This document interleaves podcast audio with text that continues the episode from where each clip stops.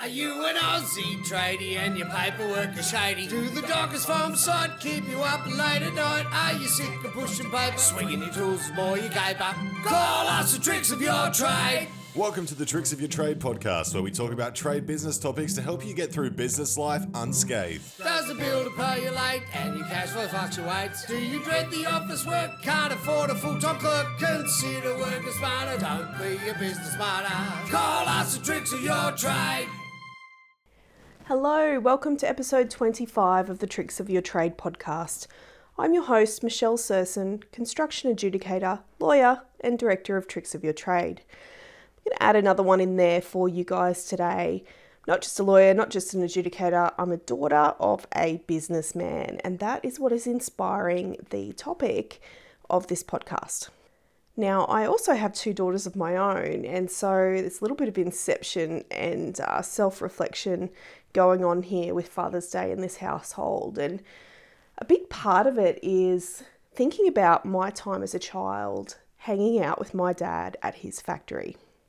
Now, I know it's a little bit ironic, me being a mother, uh, talking to fathers that listen to my podcast about being a dad in business.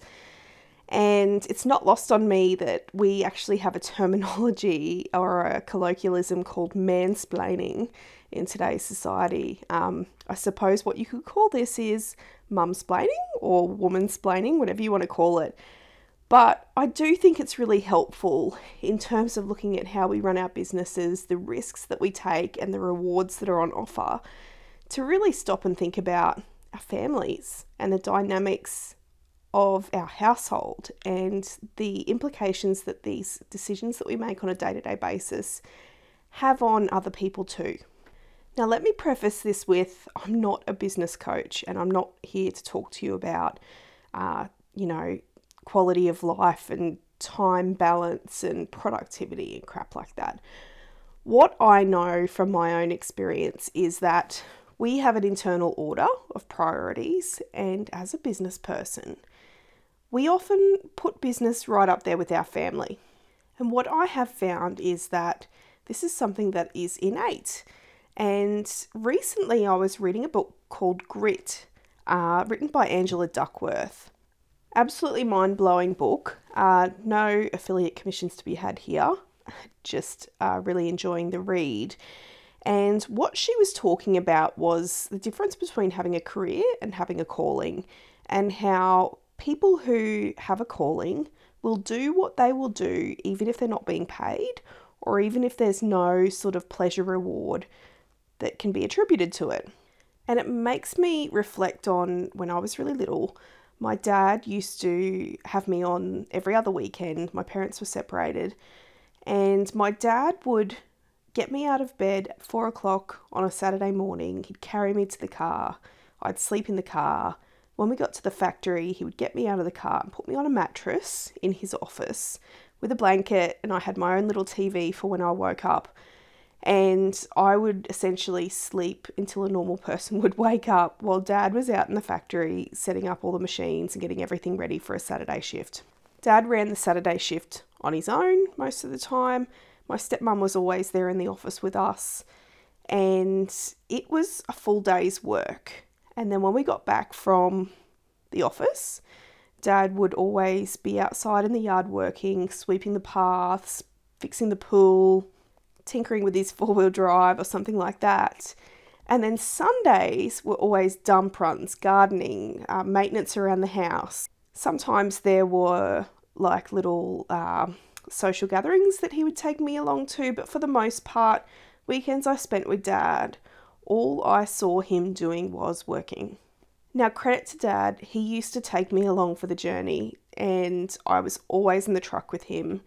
Uh, whenever we would start a Saturday shift, by the time I woke up, we'd have breakfast together, and then I would often sit and watch uh, as we would be taking big polystyrene blocks, like six meter by 1.2 meter big blocks of uh, polystyrene, out of the oven. Dad would wheel it out on a trolley and we'd let it cool off long enough. And then, if I was really well behaved and I listened to what Dad said, I was allowed to write the time and the date on the block before he put it over into the drying room. So, I suppose uh, for context sake, Dad had a polystyrene factory. He used to make polystyrene commercially and supply to places like Retrocom and all sorts of places that use polystyrene as part of what they put together and sell as their own products. Now, I have witnessed this same type of stuff with my own clients, and it's pretty rare that I'll come across a subcontracting business that doesn't have some element of a family member working in and amongst the main business owner. And I know myself with my business, one of my um, biggest priorities in the next two years is to uh, get our business to a point where I can hire some of my own family. So while this stuff really is work, it's not a job, is it? It is a calling. These businesses are essentially like our babies, uh, and we do nurture them and hold them dear to ourselves. Certainly, we hold them in a much higher regard than we do uh, if we had a job with somebody else that we would go to work every day. So, on reflection, one of the things that often comes up to me is why why are subcontractors so willing to leave money on the table and walk away? Or why do they give up so soon when somebody hasn't paid them? Now, not a day goes by that I don't think uh, that I would love to run some business questions by my dad. Unfortunately, he passed away in 2010. He had a form of leukemia, and that man fought harder than I've ever seen anyone to stay alive for as long as he possibly could.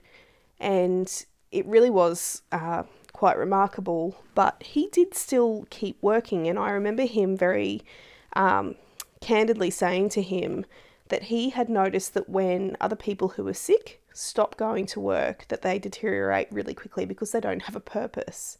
And this absolutely has rung true from what I have seen um, with other people's cancer journeys since then, and people who I've worked with in everyday roles where they're an employee and they're not driven to uh, cling to this passion that they have that drives them forward every day and gets them out of bed at 4 a.m. with their five year old daughter. Um, you know, in terms of speed bumps to getting into work, dad could have just hit snooze again and again and again. It was his business. Nobody was going to be chasing him up if he didn't turn up that day. But I'm sure that you will be able to relate with your own business that working late into the night, getting up early in the morning, thinking about, thinking about, thinking about business, and you really just don't stop. It is something that is innately inside you and will drive you forward. So, when we think about a lifetime of being in business, I really think we need to choose carefully in terms of how we live that experience. And I, for one, have been seriously considering how that can be achieved and what longevity looks like and what it looks like for my children. Not because I want to leave them a legacy business, but because I want to actually see them every day. Recently, I moved my home office out of a bedroom or a dedicated room and I moved it into the living room or next to the dining table. And I did that because I didn't want my office desk to take up so much space in the house that it encroached on a whole bedroom. But I also wanted to get myself out of being locked in a room away from everyone and I wanted to be amongst it. We set up a little computer uh, on the other side of my desk with a touch screen, and our little girls play Leapfrog Academy on there sometimes while I'm working on things on my computer, and it's really lovely to be able to spend that time together. But if your business uh, time or experience is constantly being tainted by disputes, short payments, blue collar discrimination, uh, just really dodgy treatment of you and your workers, I wonder have you thought about how you could make a change in that space? Now, I've been talking to some industry associations recently and to some really big minds, like really, really great thinkers in this space. And we've talked about how collectively we can make a change in the industry so that we can change the landscape for subcontractors at large um, and change the experience that everybody is living through. Now, I'll give you an example. We uh, were working with a client the last few weeks who's been working for another contractor, and that contractor has been rejecting some variations and just behaving like a sport brat, basically. Uh, so we wrote quite a pleasantly uh, worded notice or letter of dispute to that particular contractor, just setting out what the issues were and ask and basically requesting that the parties meet to move forward. Now, this contractor absolutely spat the dummy. You know how you get those people who reply to an email four and a half seconds after they receive it because they're furious and they just say the stupidest things they could possibly say. well, this was one of those instances, and this subcontractor had come to us for help to navigate through this rough patch to make sure that he was going to be entitled to be paid for the extra work that he was being asked to do. And I've very rarely seen such disgusting and distasteful language used towards a subcontractor. And when I uh, commented about how surprised I was to our client, he said to me, Michelle, this is the way that it has been on site since March. It, these people, every single touch point and every single interaction is like this. And it just made me think if I had a client that behaved that way, there's no way I would work with them for six months. But subcontractors don't have any right a lot of the time to get out of the contract because the person that they um, signed up with is behaving badly. It always really comes back down to the terms that you agree to from the outset and whether it's a level playing field for you to do business from a mental health perspective, I know for myself when I'm juggling my kids and there's an urgent matter at work or a deadline or something stressful is going down, my kids bounce off my energy. And oftentimes they will vie for your attention more and more and more because they can tell that something's not right for you. Somebody once said to me that little kids are like um, octopus and they have little tentacles and they can feel your anxiety and if your baseline anxiety or if your stress levels are um, through the roof for a period of time because there's something that's on the cook, they will wake up every day in tune to that.